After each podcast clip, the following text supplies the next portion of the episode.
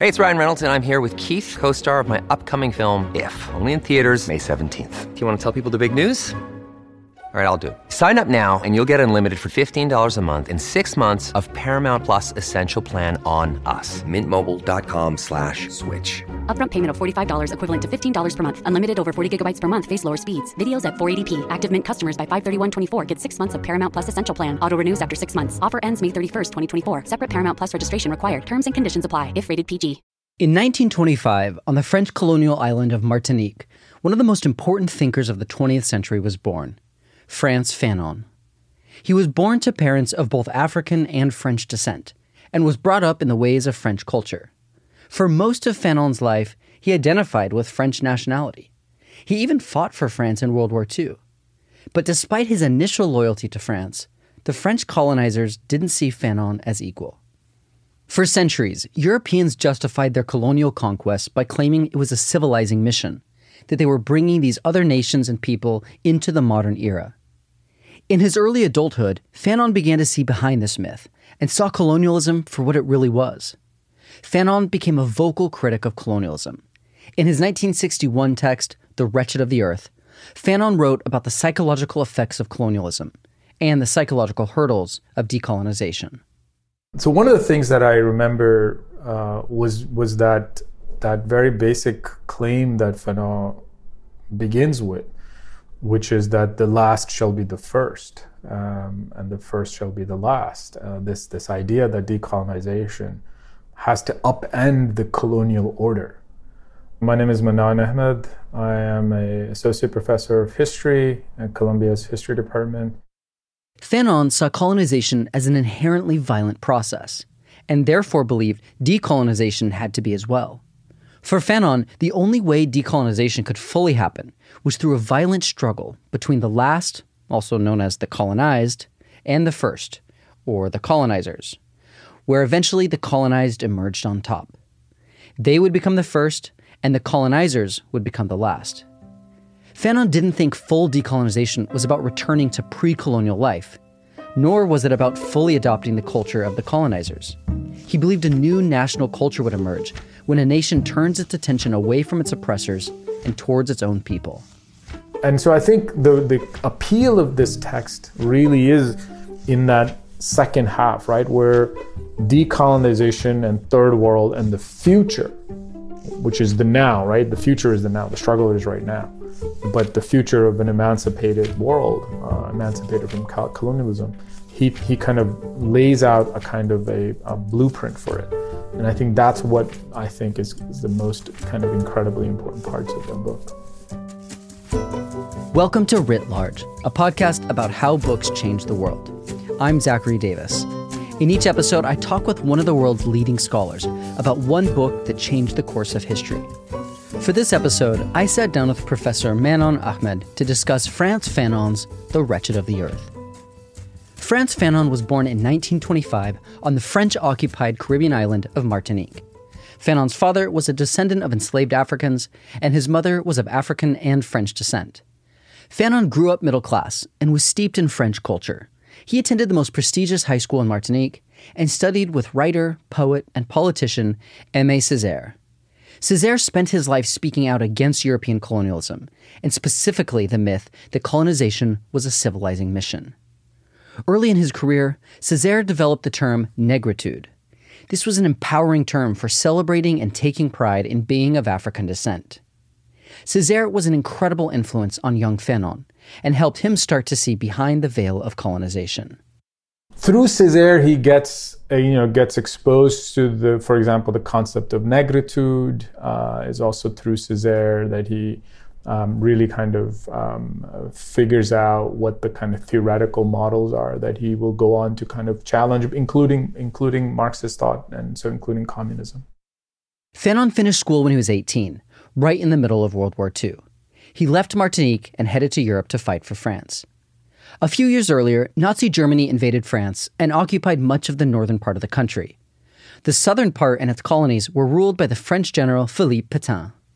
Pétain got rid of the old French government and established the French state, also known as Vichy France. His regime was officially independent, but collaborated with Nazi Germany. Vichy France was authoritarian, traditionalist, xenophobic, and anti Semitic. An organization called the Free French Forces quickly assembled. This group was essentially the pre war French government in exile, led by Charles de Gaulle.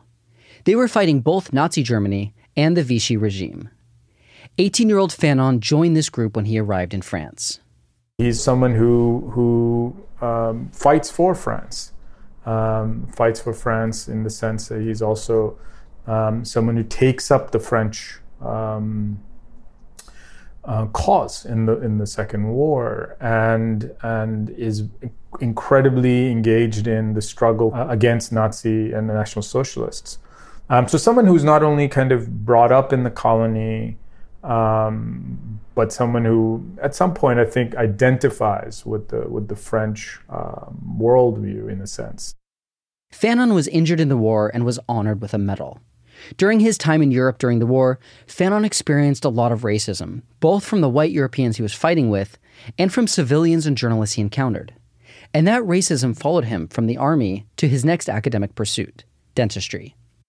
So if you think about dentistry as a, you know, something tied to one of one of the very primary orifices on our human body, mm-hmm. and how how how as a practice, as a medical practice, how intimate it is, right? Like someone is all up in your mouth. Um, and to think about what that would mean for uh, you know a african this diaspora man in colonized um, martinique and obviously um, as a as a medical professional um, what does that intimacy is that intimacy allowed? And I, he, it wasn't allowed actually. His dental studies didn't last long after just three weeks in dental school, Fanon changed direction. He struggles to, to become a dentist and has to switch towards psychiatry. You know, another type of intimacy, right? With the mind of the colonizer and the mind of the colonized. In addition to his psychiatric studies, Fanon also studied drama, literature, and philosophy, and he began to write. He writes about the kind of racism that he faces, especially in his in his first book, um, Black Skin, White Masks. You know, he's very young when he writes that. He's I think 25 years old, um, and he says you know he that he he faced a lot of racism, um, and and that's what made him uh, kind of change um, change his kind of outlook.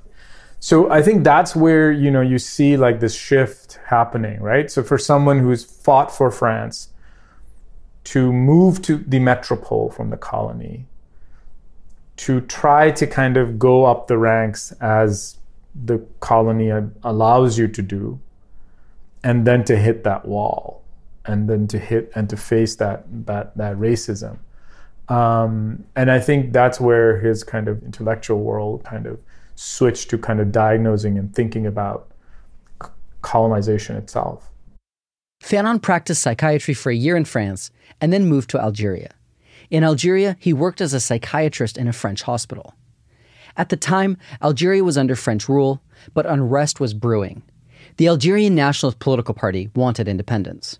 In 1954, the Algerian War of Independence broke out. Fanon, who no longer identified as French and now identified as a subject of French colonization, joined the war. But this time, he was fighting against France. So, it, you know, it's, it's amazing that he fought for France in a war and then ends up fighting against France in another war. I mean, that is two wars in a life is unreal on on opposite sides.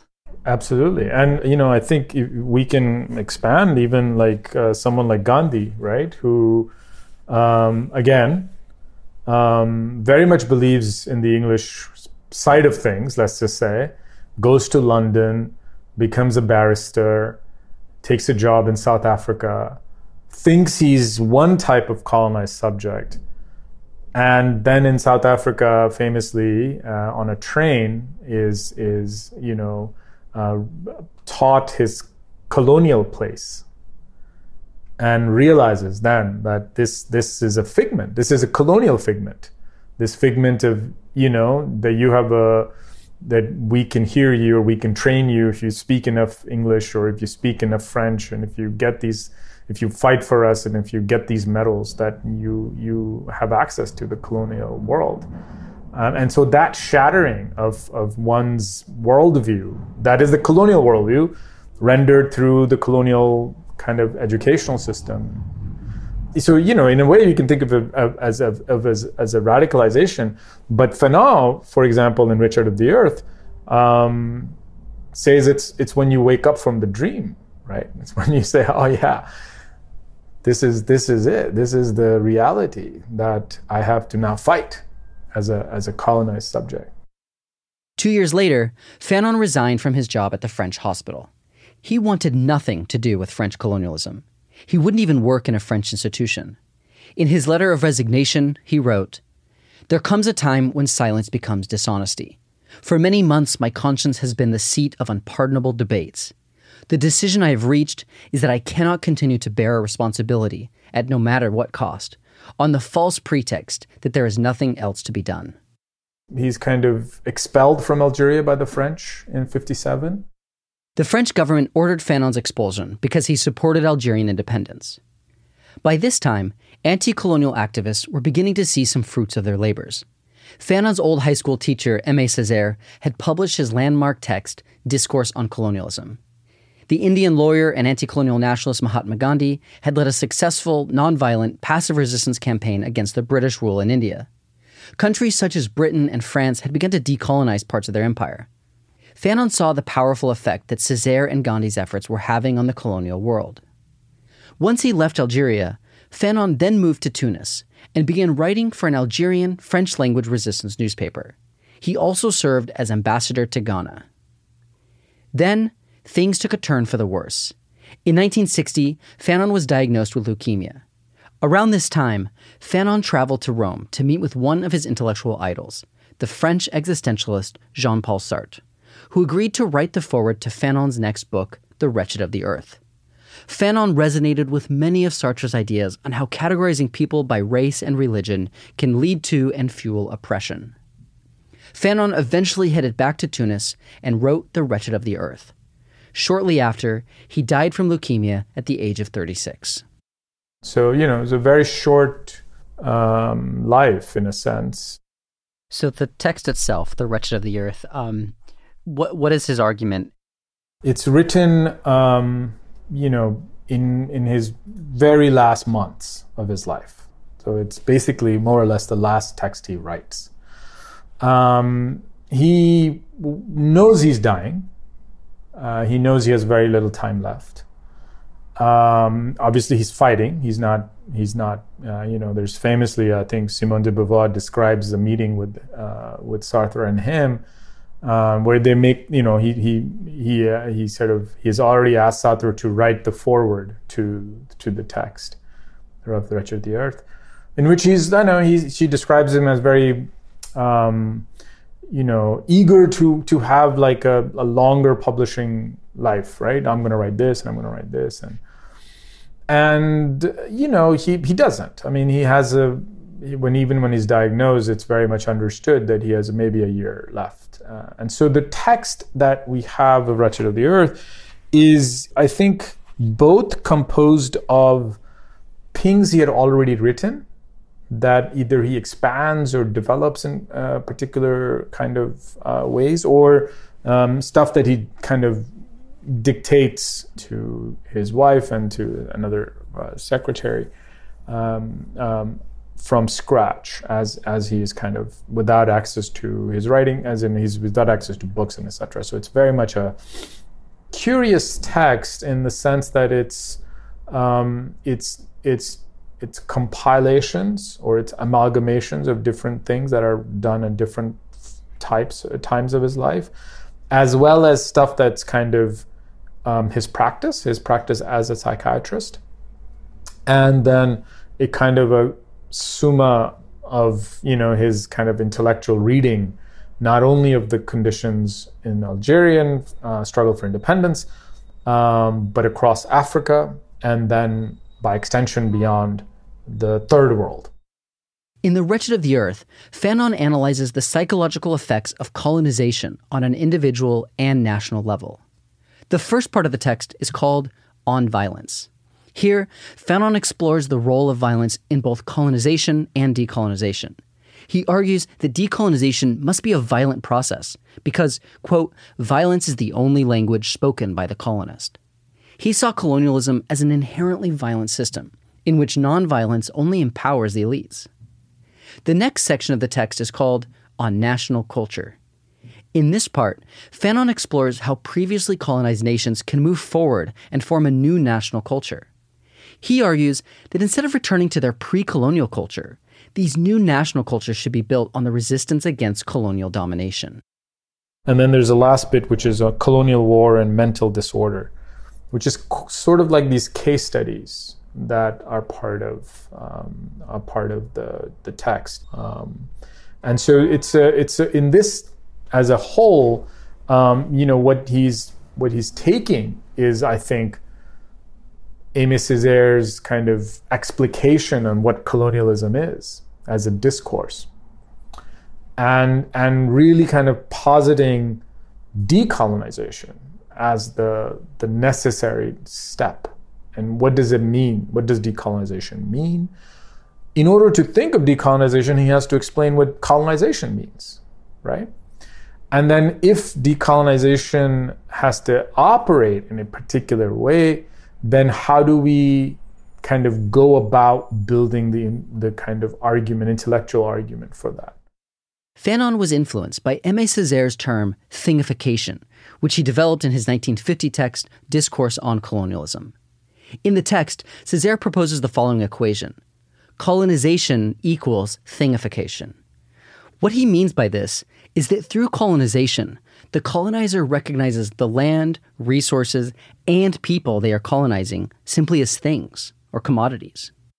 The colonized, the colony, is a, is made into a thing. Now, what do you do with the thing? You can you can extract things from it. You can map it. You can census it. You can create it, objectify it. You can you know do whatever we do with things, right? Commodity, uh, build it into a commodity, and we can render it into different ways. This thingification occurs when the colonizers see the people, cultures, land, and resources they are colonizing only as a commodity. They have a binary view of the situation, or as Fanon describes it, a Manichaean view. The colonialism equals thingification part hasn't gone away, and we are still very much thinking through the thingification of the world. Uh, and here, I think that's where kind of both Césaire and Fanon become so important for us the thingification makes me think about how the will of those populations just never factors. never. Just, and, and it's like a foregone conclusion that doesn't matter um, until there's sort of enough real power that things are transformed into into subjects. Absolutely, and I think that's really one of the most important part of uh, I think decolonial thinking or decolonizing our thought processes, right? That how do we actually turn um, these processes that we imagine are driven by, I don't know, free market or, um, you know, um, some other universally acclaimed good um, to actually be um, impacting lives of human beings. Fanon recognized that decolonization had to be a process and could not simply be just the end of colonial rule. And I think what, what Fanon says, he says, decolonization is truly the creation of new men. But such a creation cannot be attributed to a supernatural power. Colon. The thing, in quotes, the thing colonized becomes a man, a person, through the very process of liberation. For Fanon, this liberation happens when the colonized subjects resist colonial thingification. In The Wretched of the Earth, Fanon has a passage where he describes the freedom that the colonized subject still possesses, even when under colonial rule the freedom of dreams. A world compartmentalized, Manichaean, and petrified, a world of statues. The statue of the general who led the conquest, the statue of the engineer who built the bridge, a world cocksure of itself, crushing with its stoniness the backbones of those scarred by the whip. This is the colonial world. The colonial subject is a man penned in, apartheid is but one method of compartmentalizing the colonial world. The first thing the colonial subject learns is to remain in its place and not overstep its limits. Hence, the dreams of the colonial subject are muscular dreams, dreams of action, dreams of aggressive vitality. I dream I am jumping, swimming, running, and climbing. I dream I burst out laughing. I am leaping across the river, uh, chased by a pack of cars that never catches up with me. During colonization, the colonized subject frees himself night after night between nine in the evening and six in the morning. Right? So you see how he's able to tell us, right? Like the colonized subject, who is a thing to the colonizer, is in this Manichaean dialectic that he, he points out. But that subject is dreaming. That subject is free every night. Now, eventually, in, in Fanon's text, that subject will have to take up the revolutionary arm and fight for that freedom. But in that paragraph, I think what I have always found incredibly important is that, you know, the mind that belongs to the colonized subject, that Fanon wants us to remember, is there is dreaming, is dreaming of freedom, is dreaming of movement, of laughing, of being carefree. And he goes on to kind of talk about, you know, the dance, both the ritualistic dance and the dance of the ritual. And he talks about storytelling, stories like the zombies or stories like other mythic creations. How all of these are incredibly important because what they say is, what they do is, they resist that thingification and from that place, that resistance takes shape the resistance against the colonization.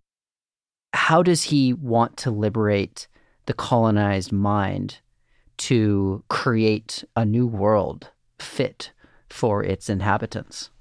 I mean, so one of the things that I think is incredibly important that both Fanon but also Gandhi and uh, others have, have, pointed out is the role of the those who are uh, among the colonized in order to uh, buttress and support colonization, right? So, um, black skin, you know, white masks in that sense um, is the national bourgeoisie or the elite that step in as mediators or step in as translators or step in as kind of people who will shepherd you from colonization to decolonization. Um, you know, the, the people who are trusted by the colonizers to kind of do the job of, of civilization.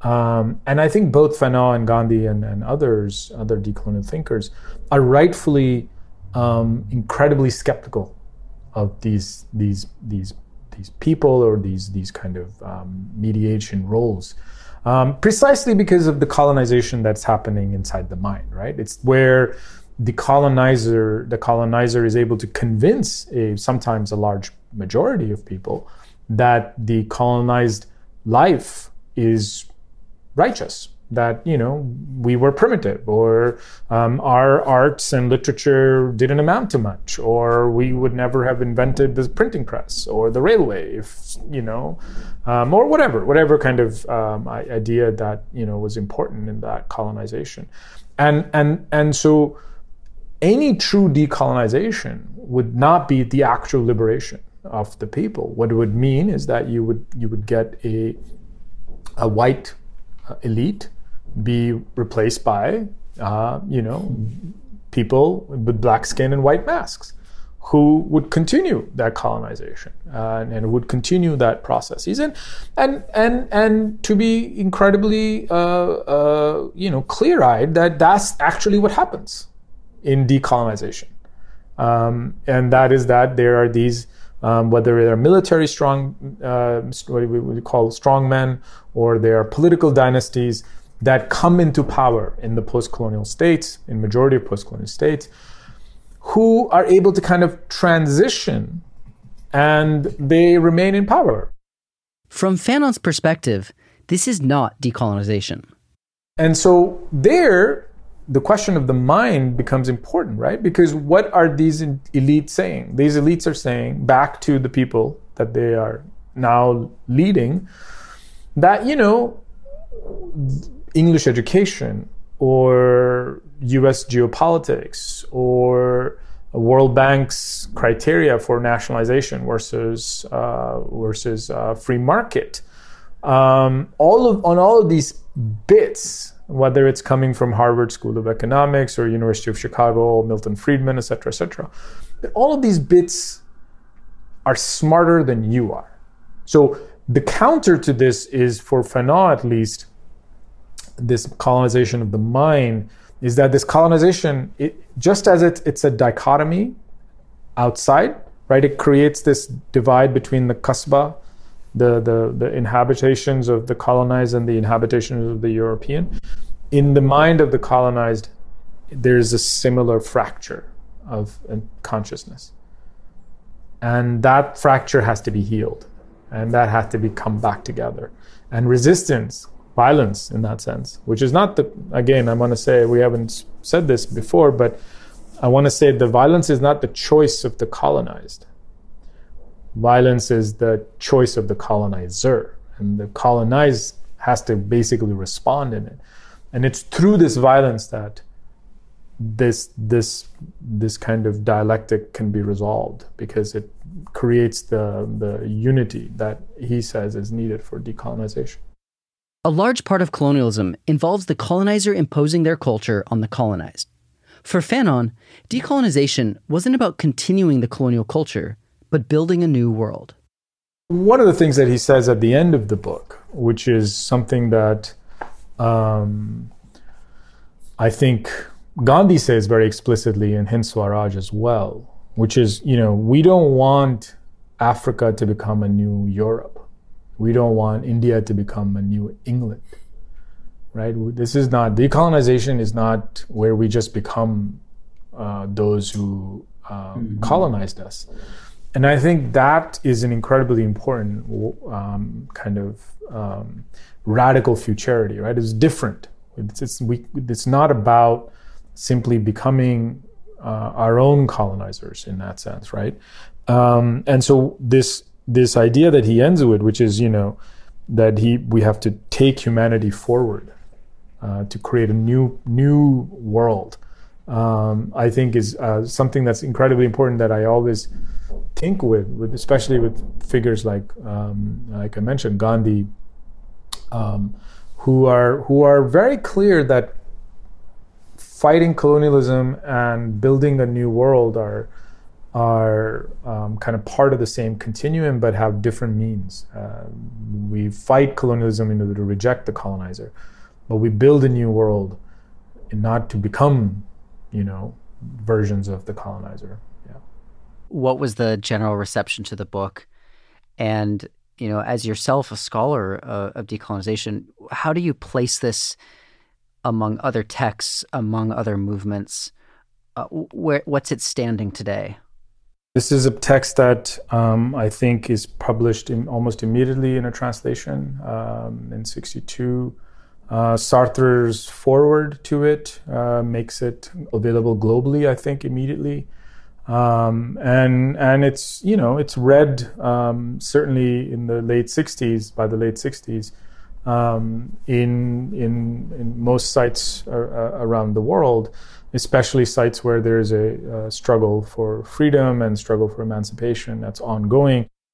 In 1962, one year after Fanon's death, Algeria gained its independence from France.